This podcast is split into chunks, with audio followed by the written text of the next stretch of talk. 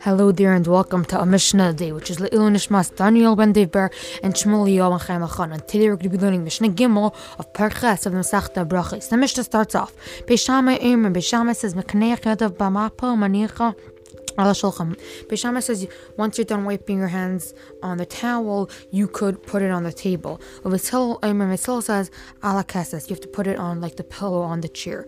So this machlekes that we just had in the Mishnah, there's a very similar machlekes that Beis Shammai and Vishil has. The Beis Shammai says that the table that you eat on has to be fully tahar, and Beis says that you could it could even the table could even be tamei. So now we understand. Since a towel which is wet can spread tumah, when by by Beis Shammai, which he says that the table has to be tar, since the towel is on the table and it's wet, there's nothing to catch on to tamei because there's nothing tamei on the table. But by Beis Hillel, where there's stuff tamei on the table, you have to put the towel on the chair on the side. And that was the Mishnah of the day. Looking forward to learning with you next time and have a great day.